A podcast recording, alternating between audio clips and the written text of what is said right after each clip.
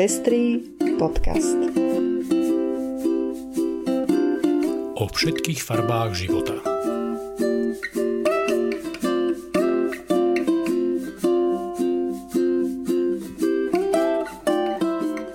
Vítame vás pri ďalšom vydaní Pestrého podcastu. Ja som Lucia Plaváková. A ja som Ondrej Prostredník. Pokračujeme v príprave tematických vydaní, v ktorých sa budeme s našimi hostkami a hostiami rozprávať o témach súvisiacich s ľudskými právami a základnými slobodami a inkluzívnou spoločnosťou. Dnes si chceme všimnúť tri témy. Manželstvo, medzigeneračný dialog a dopady koronakrízy na seniorov. Tieto tri témy, o ktorých chceme dnes hovoriť, sa čarovne spájajú s jedným človekom. Je ním Dušan Martinčok, ktorý vyštudoval právo a niekoľko rokov sa venoval právnemu prekladu na súdnom dvore Európskej únie v Luxemburgu. V roku 2010 založil komunitný projekt Susedia na dvore, ktorý podporuje medziludské vzťahy v mestských susedstvách. Spolu s Táňou Sedlákovou a ďalšími priateľmi zakladal občianske združenie Zrejme, ktoré sa venuje medzigeneračnému dialógu. S Táňou tiež napísali knihu Záhrebská. Opisuje príbeh súžitia klientov a klientiek stacionára pre seniorov na Záhrebskej a tamojšej susedskej komunity a dáva konkrétne príklady a typy, ako sa dá naštartovať medzigeneračné spolužitie v našich mestách a obciach. Dušan sa v roku 2017 osobášil so svojím partnerom Michalom Luštátým v Luxemburgu. V roku 2019 získal cenu primátora Bratislavy a cenu iniciatívy Inakosť. Dušan, vítaj v našom štúdiu. Dobrý deň, teším sa, že tu môžem s vami byť.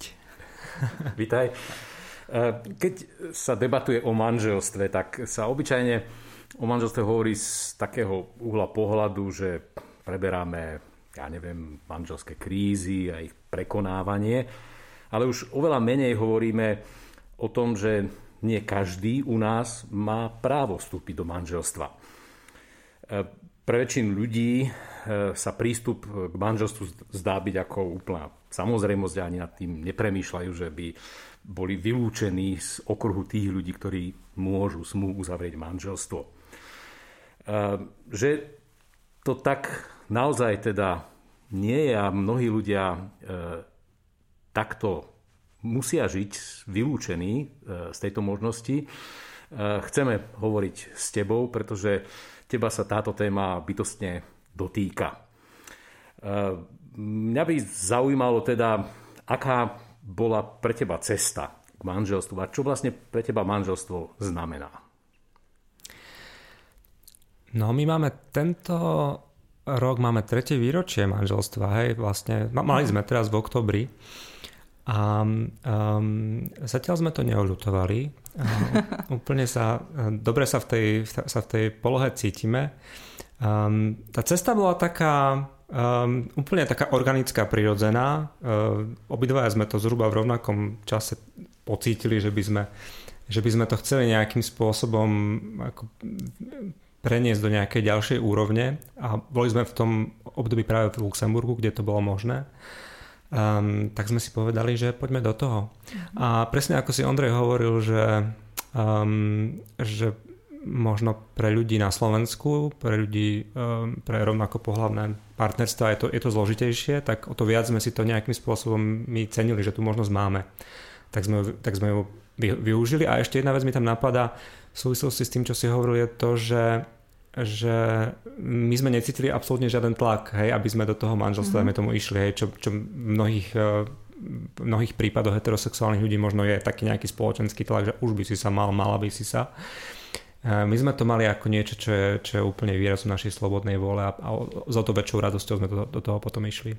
A myslíš, že by ste o tom uvažovali, o tej ceste k manželstvu inak, keby ste v tom Luxemburgu vôbec neboli? Lebo predsa tam je to naozaj uh, možnosť pre páry rovnakého pohľavia ako pre heterosexuálne páry a že či si myslíš, že by sa niečo zmenilo, keby ste vôbec v tom Luxemburgu uh, nežili? Mm-hmm.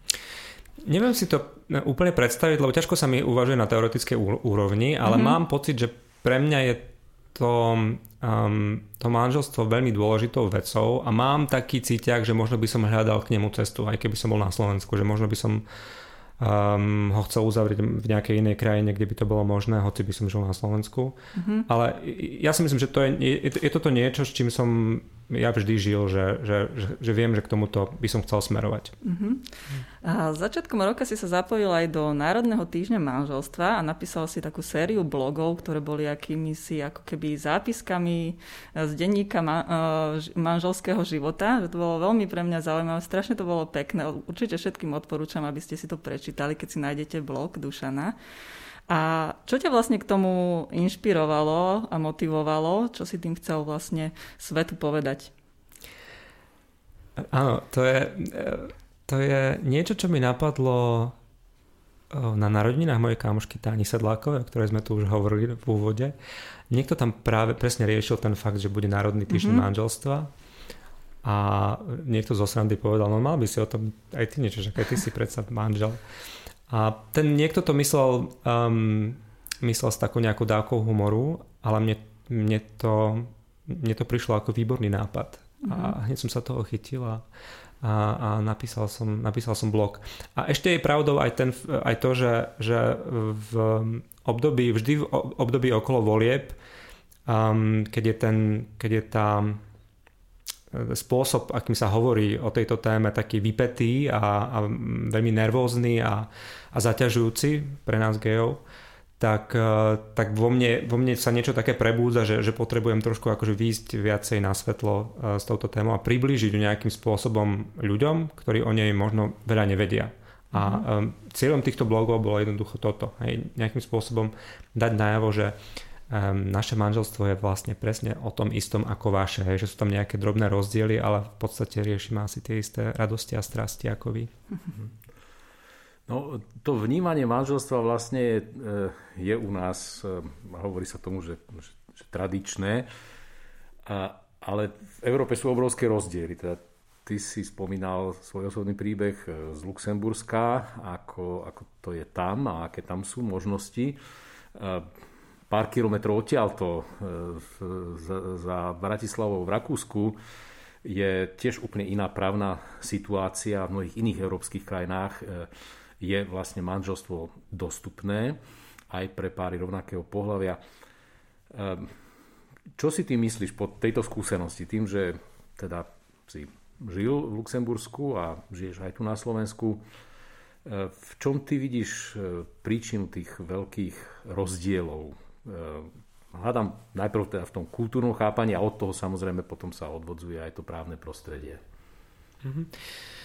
Um, ja to vnímam tak, že, um, že potrebujeme jednoducho viacej príbehov uh, v bežnom živote. Potrebujeme viacej vnímať um, um, príbehy ľudí, ktorí, um, ktorí sú, dajme tomu, manželstve ako alebo ktorí sú v nejakom v rovnako pohľadnom e, vzťahu. A myslím si, že v Rakúsku alebo v Luxembursku uh, sú takéto príbehy uh, na dennej báze. Hej. Neustále vidíte, v, či už v bežnom živote um, rodičia um, dieťaťa, vášho dieťaťa v škôlke teda pardon, rodičia spolužiakov vášho dieťa v škôlke mm-hmm. sú, sú, dajme tomu, gejovia alebo lesby.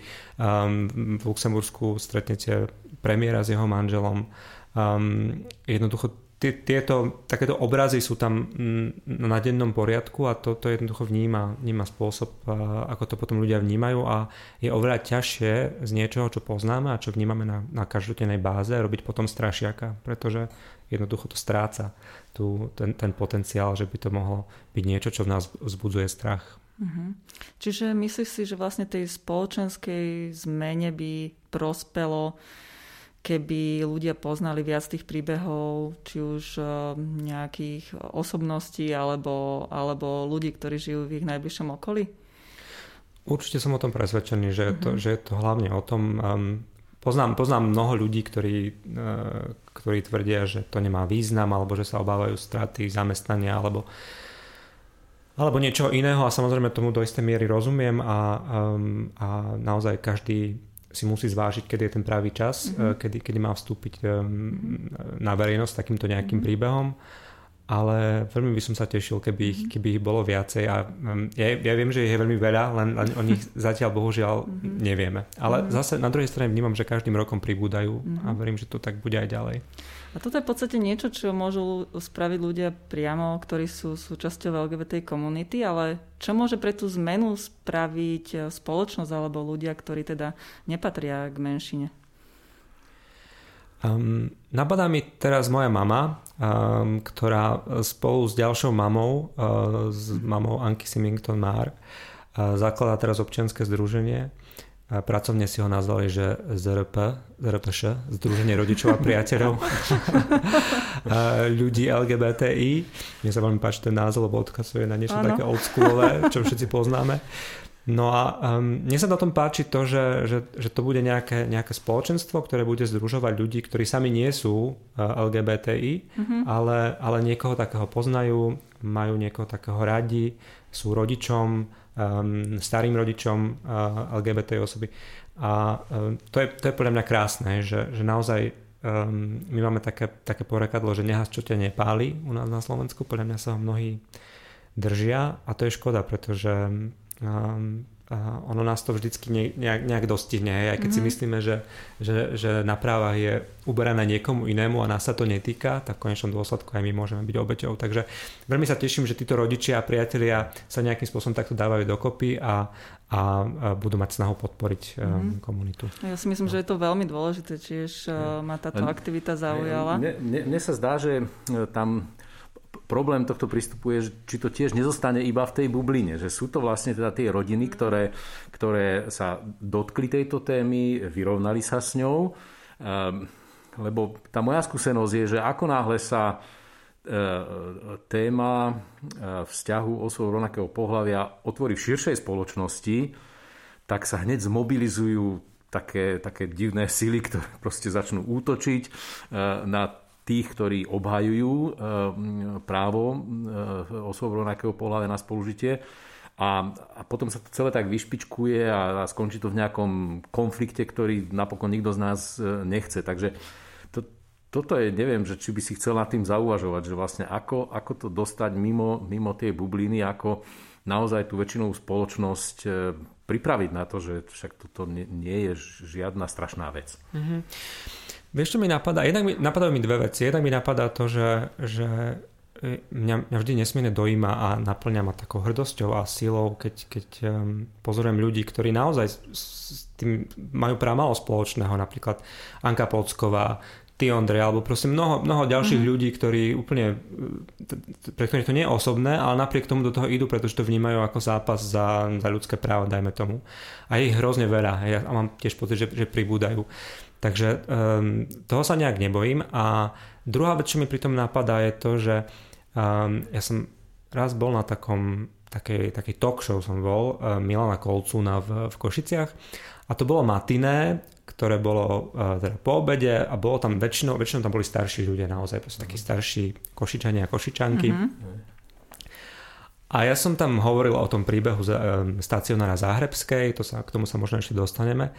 A v istom momente som povedal, že som to robil s manželom a môj manžel hento a tamto a, a trošku sa mi pri tom triasol hlas, lebo stále je to také trošku, že sa, sa toho bojím, hlavne, hlavne možno so staršími ľuďmi to nejak otvárať. A mňa úplne šokovalo, že keď som dokončil tú, akože tú, tú linku, tak oni začali úplne tlieskať tí ľudia. A, a súviselo to s tým, a, s, s tým mojim manželstvom. To som tam cítil, že tam bolo toto mm-hmm. prepojenie, že, mm-hmm. že títo starší ľudia, od ktorých by sme očakávali možno, že, že, že sa k tejto téme vyhrania a určite s ňou nemajú nejaký priamy kontakt, tak, um, tak cítili, že, že toto je niečo, niečo, čo im je sympatické. Mm. To ma veľmi povzbudilo. A to by, to by znamenalo potom, keď nad tým uvažujem, že, že vlastne tu máme ako keby určité inštitúcie, ktoré, ktoré skresľujú tú situáciu. Že vlastne keď tá téma sa dostane akoby priamo k ľuďom, E, mimo nejaké to inštitucionálne prostredie, áno, myslím teraz napríklad aj na církev, tak, e, tak tá reakcia je ako hovoríš pozitívna, príjmajúca, ale keď, e, keď tú tému riešia inštitúcie, či už sú to povedzme áno, církvy, štátne inštitúcie, mnohé občianské združenia, ktoré sa veľmi nejak, až tak militantne mobilizujú v týchto témach, tak, tak potom je to, je to konfrontačné. Takže možno, že toto by mohla byť nejaká cesta. Áno, ja s tebou úplne súhlasím v tom, čo si povedal. Mám, mám pocit, že, že, že častokrát politici napríklad v rámci predvolebnej kampane to veľmi využívajú a že to, že to vôbec nie je, nie je presným zrkadlom toho, čím žije spoločnosť. Uh-huh. A ja by som možno posunula trošku túto tému manželstva, lebo väčšinou sa teda téma manželstva spája do určitej miery aj s rodičovstvom. A mňa by zaujímalo, že či sa doma tiež rozprávate o vašom potenciálnom budúcom rodičovstve, či plánujete deti a ako vlastne toto máte uh, s manželom doma nastavené. Ja som sa včera úplne uh, nahneval na svojho muža, lebo um, zase mi hovoril, že chce mačku. A pre mňa to je úplne také, uh, že to v žiadnom prípade, lebo keď si kúpim mačku, tak to znamená, že sa, že sa vzdávame možnosti mať dieťa, že také niečo akože náhradné. Um, no u nás je to, je to tak, že ja riešim tie medzigeneračné vzťahy ako, mm-hmm. ako v rámci občianského združenia, ktorému sa venujem, ale aj môj vzťah je trošku medzigeneračný. Môj manžel je od mňa mladší o 15 rokov mm-hmm. a žiaľ to je v tejto téme, že on ešte nie je na tom mieste, áno, kde, by, áno. Kde, by, um, kde by chcel dieťať. Ja už na tom mieste dávno som, už 10 rokov. tak ešte mu dám nejaký čas, aby, aby nad tým uvažoval a, a potom uvidíme. No a pokiaľ ide o, t- o tie praktické veci, že ako na to, tak to nemám veľmi vyriešené. Um, ja stále vnímam ako svoj domov aj Luxembursko, mm-hmm. takže um, beriem to tak, že ak by sme sa tak rozhodli a bolo by to pre nás dôležité, tak by sme sa tam možno vrátili. Mm-hmm, rozumiem, lebo tie možnosti na Slovensku sú veľmi obmedzené a v podstate aj čo sa týka adopcie a aj čo sa týka iných možností, takže tomu úplne rozumiem. Je to škoda, lebo je to, je to taká veľmi, mm-hmm. podľa mňa krátkozraká politika štátu, Áno. Keď, ktorá, ktorý nedovolí vlastne dvom ľuďom, ktorí by mohli eh, dieťaťu, ktoré je, eh, dajme tomu detskom domove, poskytnúť naozaj dobrý, hodnotný domov a pomôcť tak dieťaťu, odľahčiť tak eh, štát. Um, a je to, je to škoda, že takáto možnosť nie je. Áno, je to veľká škoda a asi všetci tu veríme, že sa to zmení e, v nejakej dobe dostupnej a že to nebude príliš dlho trvať, pretože si myslím, že tie e, deti by našli veľmi pekný domov, domov napríklad u vás dvoch. Som o tom hlboko presvedčený, že na Mytnej u nás by im bolo veľmi dobré. A ak si spomínal už vlastne uh, stretnutie teda s tou staršou generáciou, ktorá teda mala takú pozitívnu reakciu na to, keď si spomínal svojho manžela, tak ja si vždy vybavím príbeh s babičkou Michalovou, ktorý zvykneš rozprávať, ktorý tiež pekne ukazuje aj v podstate uh, to čaro medzigeneračného dialógu, by som povedala. Tak skús nám priblížiť, že čo sa to vlastne vo vašej rodine udialo s Michalovou babičkou. Áno. Um, ja, ja, ja už nemám svojich starých rodičov, už dosť dlho. No a Michal tým, že ako som povedal, je mladší odo mňa o dosť, tak um, um, mal ešte do nedávna dve babičky a ja som mu ich mm-hmm. strašne závidel. A bolo mi ľúto, že, že k ním vlastne nemám cestu, pretože um, v Michalovej rodine vládlo také presvedčenie, že tie staré mamy by to nejak nezvládli túto informáciu. Najmä jedna z nich je veľmi uh, nábožensky založená, hlboko veriaca. No a všetci boli presvedčení, že ako náhle by sa to dozvedela, tak by to proste už uh, nikdy nerozchodila. No a ja som si o tom myslel svoje, ale, ale rešpektoval som samozrejme to, mm-hmm. to rozhodnutie tej rodiny. No a jedného dňa sa, sa Mišková teta Terka naštvala, povedala, že už má tej šarády akurát tak dosť. Zobrala nás oboch za ruky a vzala nás teda k svojej mame, k Miškovej babke. Všetci sa báli, že ako to dopadne. No a tá stará mama jednoducho to prijala presne tak, ako by som starej mami, ktorá miluje svojho vnúka očakával, jednoducho ma usadila. Dala mi tvárohový koláč, pohár vína, začali sme sa rozprávať, bolo to od prvého momentu veľmi, veľmi také, také proste organické, hladké a príjemné. No a um, prežila to. všetci, my všetci ostatní tiež. No a ja mám teraz vlastne náhradnú starú mamu a ona podľa mňa vo mne tiež, um, tiež má niekoho, niekoho blízkeho. Naozaj sme si veľmi sadli a ja sa teraz veľmi teším stále do Košic. To je krásne. No, tento príbeh vlastne nás možno e, e, posunie e, do tej druhej témy, o ktorej dnes chceme hovoriť. A to je budovanie vzťahov medzi generáciami, lebo krásne ten príbeh s Michalovou babičkou ukazuje, ako, ako vznikol tento vzťah a aký, aký dôležitý, ako dôležitú úlohu vlastne pre váš život hral. No, ono je to tak, že vlastne postupne ako dospievame, tak na začiatku sú pre nás všetci akoby tou generáciou starších a veľmi ani nerozlišujeme možno. Potom ako dozrievame, tak už to začneme rozlišovať. Sú nejakí, ktorí sú akoby za nami, na ktorých sa pozeráme e, ako na tých, ktorí sú mladší, za ktorých možno máme nejakú zodpovednosť vychovateľskú a tak. A zároveň stále máme ešte pred sebou tých, e, tých starších. Um, tej téme budovania vzťahov medzi generáciami sa u nás možno až toľko pozornosti nevenuje. Pričom ja si myslím, neviem, že či so mnou budeš súhlasiť, ale ja, ja to tak vnímam, že vlastne tie medzigeneračné vzťahy sú životne dôležitou, dalo by sa povedať, akoby takou nervovou sústavou spoločnosti. Tak ako vieme vlastne udržiavať tie vzťahy, nakoľko sú tie vzťahy zdravé, tak zdravá potom môže byť, môže byť aj spoločnosť. Neviem, neviem, ako sa ty na to pozeráš a, a zaujímalo by ma vlastne, čo ťa k tomu viedlo, ke, že si sa začal tejto téme venovať. Áno, zase, zase to úplne presne podľa mňa pomenoval. veľmi, veľmi s tým súznem a, a niekedy sám uvažujem nad tým, že ako to vlastne opísať, že čo my robíme a čo sú tie medzi, medzigeneračné vzťahy, lebo mi to príde ako niečo, čo je, čo je úplne že také, že samozrejme a, a, a prirodzene mm-hmm. existujúce. No ale nie je to také samozrejme, ako by sme chceli. Hej. U nás uh, je, je to niečo, čo, na, čo, na, čo, na čo musíme um, viacej dbať a dávať do toho väčšiu energiu. Um, mne osobne to priniesol do cesty um, taký príbeh spoza môjho okna vlastne, tam kde som býval, v Bratislave na Povraznickej.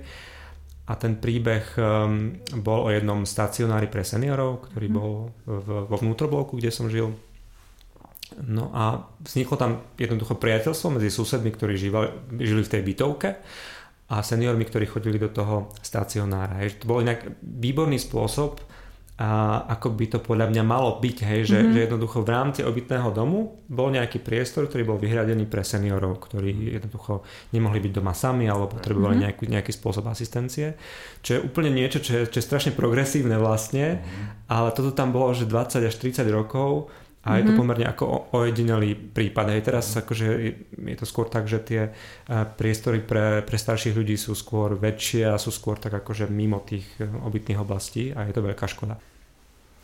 Vzniklo tam také priateľstvo medzi eh, ľuďmi, ktorí chodili do stacionára a susedmi, ktorí bývali v tom obytnom dome. Um, jedného dňa ten stacionár mal byť zrušený, teda dozvedeli sme sa, že ho ide mestská časť staré mesto zrušiť No a to priateľstvo medzi tými staršími a tými susedmi zrazu začalo mať úplne iný charakter. Zrazu sa vytvorila taká revolučná družina akási, mm-hmm. ktorá bola úplne nahnevaná, že ako to je možné, že 20-ročné fungujúce miesto, tu ide staré mesto zrušiť. Mm-hmm. A, a jednoducho sme sa postavili na zadné. Začali sme bojovať proti tomu, aby to miesto bolo zrušené. Išli sme na mestský úrad, e, mali sme také, také transparenty, to bolo úplne krásne. To na ten pohľad, ako, ako 92-ročná pani jednoducho sedí, lebo sme jej zobrali stoličku, aby, aby nebola príliš unavená. Drží transparent, ktorý hovorí, že neberte nám náš stacionár. Mm-hmm. A ako sa to deje vlastne vo vestibule miestneho úradu a ako ide starosta okolo a musí, musí sa s tým jednoducho nejak skonfrontovať. Čiže uh, snažili sme sa um, zápasiť, ako sme vedeli, Žiaľ, nepodarilo sa to, to miesto nakoniec zrušili, vzniklo tam niečo iné, vznikla tam škôlka inak. Um, takže, takže hoci sa to nepodarilo, tak, tak stále to vnímam tak, že to bol veľmi, veľmi užitočný príbeh, pretože um, tí ľudia boli naozaj veľmi posilnení v tom, v tom čo môžu, čo dokážu, mm-hmm. v tom, že naozaj že, že sa vedia postaviť za, za miesto, ktoré pre nich veľa znamená a že nie sú bezmocní. To je to mimoriadne dôležité. A bolo to podstatné pre nás, ako pre susedov, aj pre tých starších ľudí. Bol to taký naozaj taký empowerment, ak môžem použiť anglické slovo. Uh-huh. A táto vlastne uh, skúsenosť viedla potom k založeniu občanského združenia Zrejme?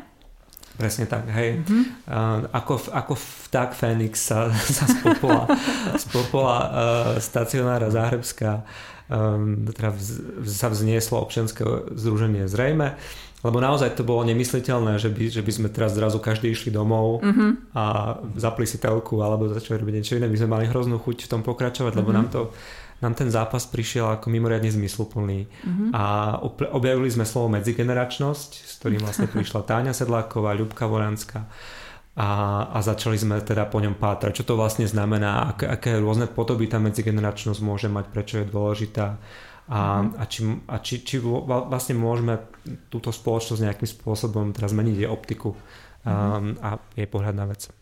A pre mňa, keď teda o tom koncepte medzigeneračnosti hovoríme, tak to prvé, čo mi napadne, je, že, že konflikt. Taký, akože to typické je, že tínejdžeri majú konflikt, tú, tú revoltu voči autoritám, voči rodičom, aj samozrejme voči učiteľom a ďalším. A, ty si niečo takéto prežíval a, a, a dá sa z toho nejak čerpať pre túto konkrétnu prácu? Alebo z čoho vôbec teda čerpáš pri, pri e, tejto práci? No, my, my, my to voláme, že, že sa snažíme o medzigeneračný dialog, ale podľa mňa jeho súčasťou je presne aj niekedy aj konflikt alebo nejaké um, nejaké možno napätie mm-hmm. medzigeneračné, mm-hmm. je to úplne prirodzené, jednoducho stáva sa to. Ja, ja, to, ja to vnímam častokrát, že, že um, tam niekedy prichádza, vznikajú situácie takého nežiadaného mentoringu možno zo strany mladších voči starším alebo zo strany starších voči mm-hmm. mladším, že sa, sami to niekedy zažívam. Podľa mňa nie je dobre si predtým ako zakrývať oči, to sa, to sa podľa mňa deje, ale my sa snažíme nejakým spôsobom nachádzať práve tie cesty, ktoré by nás, eh, ktoré by nás nejakým spôsobom um, stmerovali a ktoré by proste hľadáme, hľadáme to, čo máme spoločné. Uh-huh. A aké sú teda vlastne aktivity, ktorými, ktorým sa venujete v rámci toho OZ, alebo aké pripravujete aktivity, ktoré vlastne tomu medzigeneračnému dialogu pomáhajú? Skús nám približiť vlastne, ako si to máme predstaviť také. No predstavte si napríklad Pistoriho palác v Bratislave um, počas krásneho babieho leta všade sú proste stromy, e, žlto, červeno, zelené. A v Pistoriho paláci v každej miestnosti sa deje nejaká iná aktivita, väčšinou kultúrna, v jednej napríklad Boždara Torzunová e, číta z knižky Diany Ed, Ed Hill, v ďalšej miestnosti Jana Krišner spieva, e, v ďalšej miestnosti prebieha storytelling, v ďalšej sa pletú ponožky napríklad, um, inde zase krásna výstava medzigeneračných fotiek eh, Matka a dcera, ktorú pripravila um, spoločnosť Elpida. Mm-hmm. Čiže rôzne, rôz, rôzne uh, takéto, uh, takéto aktivity, ktoré prirodzene nejakým spôsobom spájajú ľudí rôzneho veku. Mm-hmm. To je veľmi pekná predstava. Je to úplne, že my to máme veľmi radi. Tohto roku sa mal byť čtvrtý ročník uh, festivalu Old School ale z, zo zjavných dôvodov sa neuskutočnil, mali sme len takú nejakú malú náhradnú akciu, ale už sa už si brúsime zuby a mimoriadne sa tešíme na, na, na ďalší rok. Ja som zachytil na túto tému napríklad um, akoby také takú snahu o sklbenie škôlok a, a domov dôchodcov, e, že niečo také vlastne udržujete kontakty povedzme aj s takýmito nejakými zariadeniami alebo uh, ako, ako sa ty pozeráš na, na niečo také? Hej, to je, to je zaujímavý nápad, ktorý je úplne pre mňa bežný, e, častokrát skôr možno na západ do našich mm-hmm. hraníc. A presne ten, ten stacionár, keď rušili, ako som hovoril, tak rušili ho kvôli tomu, že tam mala byť škôlka. Mm-hmm. A nám sa toto zdalo ako úplne, že to by bol taký perfektný nápad, keby to dokázali nejakým spôsobom sklbiť. Mm-hmm. Že, že, že podľa mňa aj toho priestoru tam bolo dosť na to, aby, že si to predstavte, že naozaj, že máte jeden, niekoľko miestností, napravo stacionár pre seniorov, naľavo škôlka mm-hmm. a možno nejaká spoločná komunitná miestnosť. Že, mm-hmm. že podľa mňa by to bolo, bolo pekné, ale jednoducho jednoducho samozpráva ešte nebola dosť mm-hmm. zrelá mm-hmm. na to, aby, aby uh, takéto rozhodnutie prijala. Mm-hmm. No lebo na Slovensku ani si nespomínam, že by som zachytila takéto typy uh, projektov, ale zo zahraničia často niečo také zaznieva, že buď teda presne, že napríklad uh, seniory chodia čítať deťom rozprávky, alebo som postrhla, neviem, niektoré zo škandinávskych krajín to podľa mňa bolo, že je také nejaké spoločné bývanie, že mladí ľudia, ktorí asi buď boli v študentských rokoch, alebo tesne po štúdiu a že v podstate bývali spoločne so seniormi a dochádzalo tam teda jednak aj k e, tej ich vzájomnej interakcii, aj si vzájomne pomáhali, aj nejakým spôsobom sa vzájomne obohacovali. Čiže to sú podľa mňa veľmi pekné cesty. Určite. A viem, viem že aj na Slovensku uh, takéto, o takýchto projektoch sa u, uvažuje. Dokonca uh-huh. niektorí, viem, že už je celkom akože aj, aj uh, popredu a viem, že má, má vzniknúť nejaký taký, taký dom, kde by, kde by sa presne tieto generácie prepájali, kde by boli spoločné komunitné časti, napríklad spoločná kuchyňa, čo je úplne pre mňa perfektné, že cez, cez jedlo a cez spoločné mm-hmm. varenie sa naozaj ano. E, k tomu, k tomu dotyku generácií dochádza úplne naj, najlepšie. Mm-hmm. Ďalšia taká téma, ktorá ja si myslím, že aj pre mnohých seniorov je, je taká veľmi ťažká, a, súvisí vlastne s ľudskými právami, e, je vlastne taký spravodlivý prístup ku, ku seniorom. E, často seniory bývajú akoby terčom domáceho násilia. O tom sa možno veľmi málo hovorí. Možno to nebýva fyzické násilie, skôr psychické násilie. E, ako, ako riešite takéto témy, povedzme, stáva sa, že teda títo ľudia, ktorí možno nie sú úplne osamelí, ale žijú v naviazanosti na nejakú domácnosť, ale predsa majú kontakt s touto vašou prácou. Eh, je aj toto témou? Eh, pravdu povedať, pre nás, pre nás nie. My naozaj, um, um, my sme, keď sme vznikali, tak sme si presne kladli túto otázku, že do akej miery uh, um, odbornosti alebo, alebo čo, čo vlastne presne chceme robiť a ideme na to skôr cez tie kultúrne podujatia, mm-hmm. cez, cez, um, cez priestor, um, kde cez napríklad cez um, storytelling alebo knižné klub vieme vlastne ľudí, ľudí prepojiť. A tie, takéto odbornejšie veci, to, to, to my nerobíme, ale napríklad ich výborne robí uh, česká neziskovka Elpida, kde sme boli aj na takej stáži. Oni majú neskutočnú online linku, kde presne takéto prípady, ako, ako, ako, ako akých si hovoril, uh, tam riešia a potom vedia presne toho staršieho človeka navigovať, že na koho sa má obrátiť, akú, mm-hmm. aký typ právnej pomoci má, má vyhľadať. Je to, je to úplne neuveriteľné, naozaj to robia skvelé. Mm-hmm. Ja mám trochu pocit, že aj v, tej, v tej spoločenskej diskusii aj zo strany politikov, političiek, dokonca aj z úst premiéra zaznieva taký narratív, ako keby o senioroch, seniorkách, že už sú takí ako keby odpísaní, že už len sedia doma, pozerajú z okna a že vlastne nie sú súčasťou toho fungovania života. Že nedolieha aj, aj toto vnímanie na nich nejakým spôsobom negatívne? Som si, som si istý, že áno. Um, moja kolegyňa zo zrejme Ľubka Voranská uh, robila v rámci SAUKY, v rámci Ústavu etnológie taký výskum, mm-hmm. kde presne počas prvej vlny pandémie aj druhej kládla um, seniorom, seniorkám a ich rodinným príslušníkám otázky, ako sa cítia, uh, čo ich teší, čo ich frustruje, na čo sa tešia, um, čo im prekáža. A vyšlo z toho presne to, že ten, ten jazyk alebo ten spôsob komunikácie je veľmi problematický, pretože e, stavia seniorov a seniorky do, do polohy nejakých neposlušných detí, ako keby, mm-hmm, že je tam mm-hmm. citeľná taká, oni to nazvali, že paternalizácia, Áno. Um, kedy vlastne um, komunikuješ so starším človekom prostredníctvom príkazov, zákazov, toto smieš, toto nesmieš, toto teraz pre teba nie je. A nerobia to len tí uh, štátni predstavitelia, ale mm-hmm. aj rodinní príslušníci samotní. Hej. Že samozrejme s tým najlepším úmyslom, že vlastne mm-hmm. ich cieľom je chrániť svojich rodinných príslušníkov, ale spôsob, akým to, akým to komunikujú, nie je, nie je úplne šťastný, pretože mm-hmm. tých starších ľudí vlastne ako keby oberá o, o možnosť uh, sami sa rozhodovať a uh, no, určite mne to dáva seba dôveru. Mm-hmm. No a to je možno, že ďalšia veľká oblasť činnosti, e, ako, áno, ako viesť, ako pomáhať e, ľuďom, ktorí v domácnosti majú starších ľudí, aby vedeli komunikovať, e, aby teda sa nedopúšťali takýchto, takýchto vecí. Nie, nie je to jednoduché. Ja t- sám viem, žijeme v domácnosti spolu s mojou mamou 88 ročnou a to nie sú jednoduché situácie. Že vlastne človek, e, áno, ako, ako si povedal, v najlepšom úmysle sa snažím, proste nemám veľa času, tak to chcem vybaviť rýchle, jednoznačne. A, a potom áno, to môže byť aj zraňujúce. Hej. Takže toto je možno tiež jedna, jedna veľmi dôležitá vec, ktorej by sme sa mali venovať. Mm-hmm.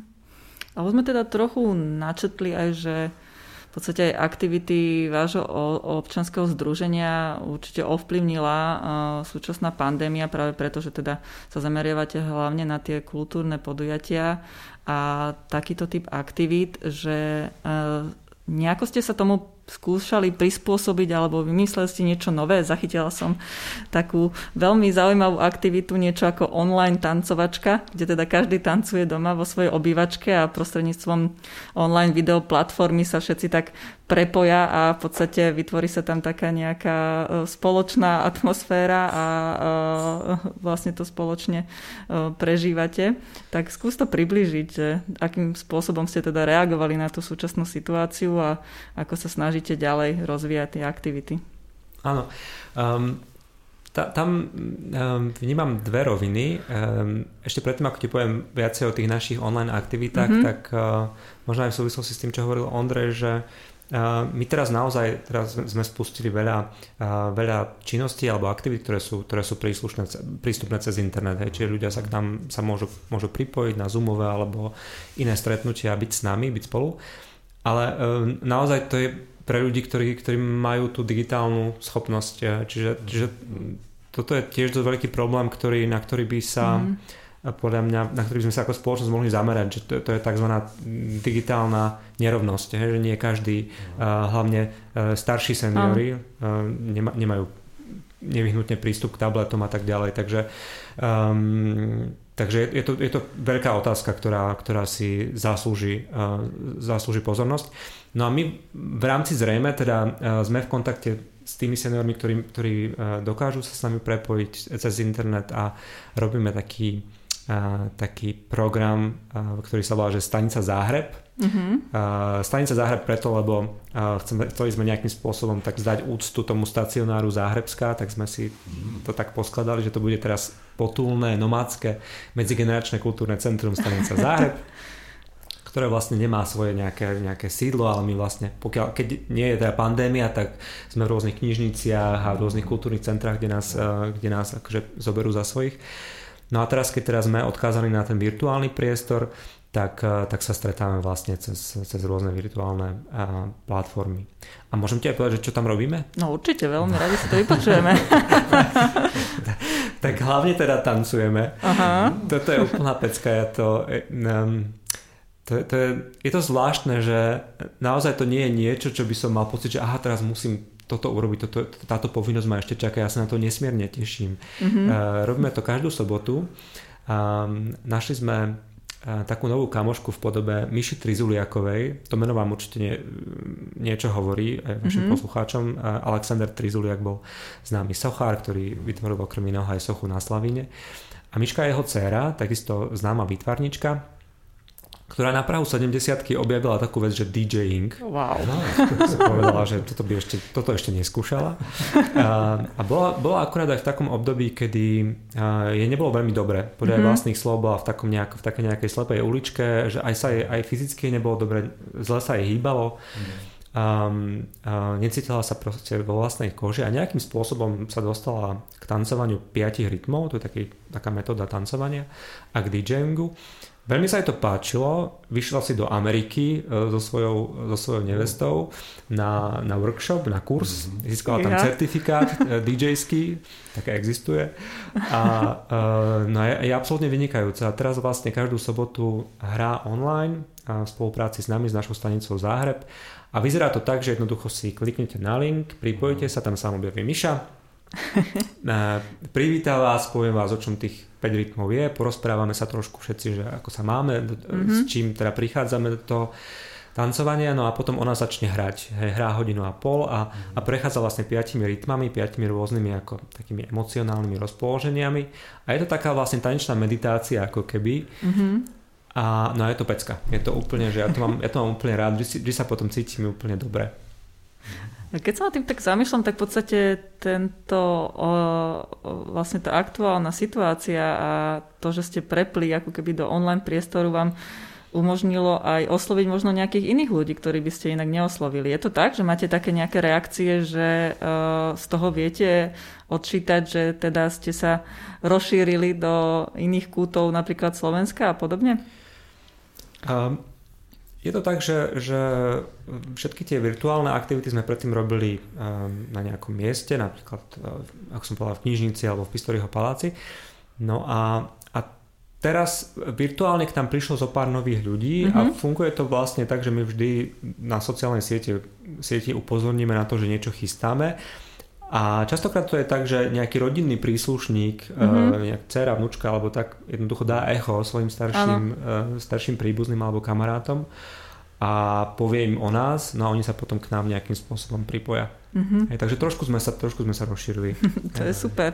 A možno v podstate aj v tom nejakým spôsobom vytrváte, aj keď už teda sa bude dať naspäť prepnúť do tých knižníc a centier alebo nie, lebo to je asi otázka, ktorú mnohí e, v dnešnej dobe riešia, že, že vlastne sa niektoré tie online aktivity aj osvedčili, či už rôznym občianským združeniam alebo aj, aj firmám a celkovo teda, že ten uh, online svet otvoril nejaké iné možnosti, že ako vy nad tým uvažujete v oz um, Mám pocit, že no, že nám veľmi chýba ten, ten živý mm-hmm. kontakt. Je to mm-hmm. úplne citeľné, že napríklad um, máme stretnutia, ktoré sú uh, o storytellingu, to znamená rozprávanie príbehov a tam každý zhľadáme nejakú tému, napríklad um, splnená, splnený sen alebo nesplnený mm-hmm. sen a, a ľudia prichádzajú so svojimi vlastnými príbehmi, ktoré zdieľajú.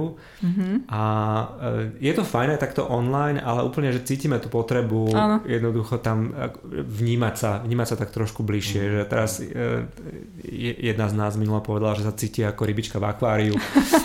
E, ktorá jednoducho e, už má, má veľký, veľkú chuť sa vrátiť do toho oceána. Mm-hmm. Na druhej strane napríklad mne to tancovanie online veľmi vyhovuje. Ja som taký typ človeka, ktorý je trošku možno introvertnejší, takže mm-hmm. ja som úplne rád, keď som akože doma sama mal len to prepojenie cez obrazovku. Ale zase v iných, e, pokiaľ ide o iné aktivity, tak naozaj tam, tam mm-hmm. nám mhm. chýba ten, ten, ten užší kontakt. Hej, tak no a je, vlastne, povedzme napríklad v tom storytellingu aj priestor na to, aby, aby ste pomáhali uh, vyrovnať sa seniorom s tým, čo je možno najťažšie pre nich, že teda či, či je tam aj možnosť nejaké také interakcie, či teda teraz sa ako profesionálny pastor opýtam, či, či, či máte možnosť vlastne uh, teda nielen vypočuť tých ľudí, ale, ale možno, že aj povedať niečo, nejaké pozbudivé slovo um, a, a tiež ak, ako to vlastne mapujete, čo z toho, čo vnímaš je teraz v tejto konkrétnej pandemickej situácii asi také najťažšie pre, pre seniorov. Mm-hmm. Um, mne sa zdá, že všetky tie, tie skupinové stretnutia, že, že sú aj nejakou takou formou vlastne podpornej skupiny, hej, že, že vždy tam je, že je to knižný klub, alebo je to storytelling, alebo je to tancovanie, ale konečnom dôsledku je to skupina ľudí, ktorá sa nejakým spôsobom pozná a vzájomne sa si, si pomáha tým, že sa, že sa počúva mm-hmm. a že, že, že sa navzájom vníma. Na storytellingu sme napríklad mali teraz dušičkov, dušičkovú seansu, tam mm-hmm. mali sme mhm. také, že duchárske príbehy a takéto veci. A to bola veľká zábava, ale, ale niektorí, niektorí členovia a členky to zobrali tak, že, že sa podelili s nami o príbehy súvisiace so stratou uh, rodiča, mm-hmm. dieťaťa alebo niečo, niečoho mm-hmm. podobného a boli to naozaj také hlboké príbehy, uh, kde, kde, si, kde ste cítili, že to má pre toho človeka veľký význam, že to hovoria, že to, že to môže zdieľať s ostatnými a pre nás ostatných takisto, že to mm-hmm. bolo také veľmi liečivé v mhm. niečom. Mm-hmm. A to musí byť aj veľmi zbližujúce. Nesmierne, akože mm-hmm. naozaj tam vzniká veľká miera intimity v takýchto, v takýchto zoskupeniach, že, že skutočne tá, tá skupina um, objaví vzájomnú blízkosť. Uh-huh.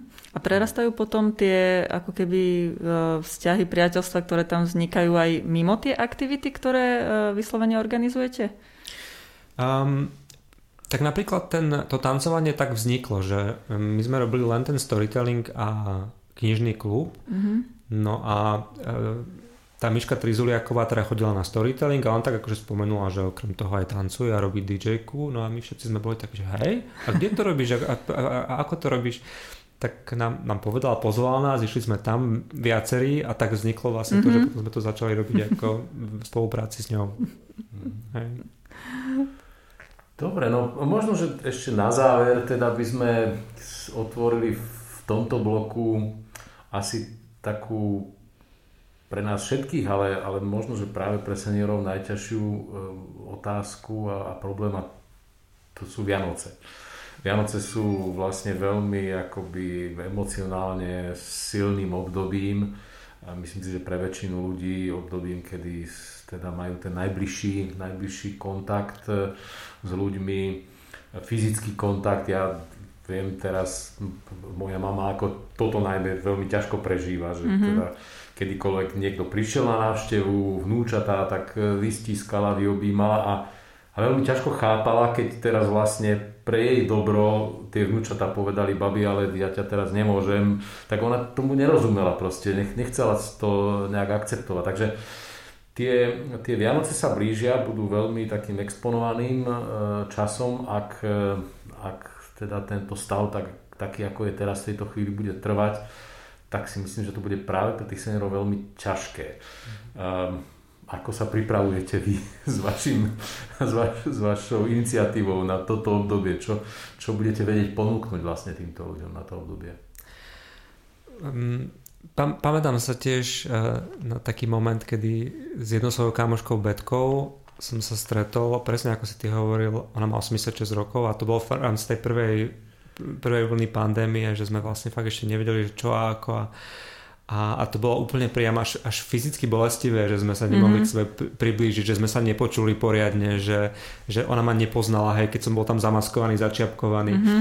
Že na, naozaj to bolo, to bolo um, ťažké pre nás oboch a potom to bolo, bolo obrovskou úľavou, keď sme každý prišli domov a mohli sme si zavolať jednoducho hej, a, a vysvetliť si, že čo sa vlastne udialo, že, že sme sa nespoznali a že sme sa nepočuli. A, takže takže um, my budeme pokračovať v tom, v tom, čo robíme. Uh, zdá sa, že tie Vianoce ešte budú tiež takéto akože na diaľku.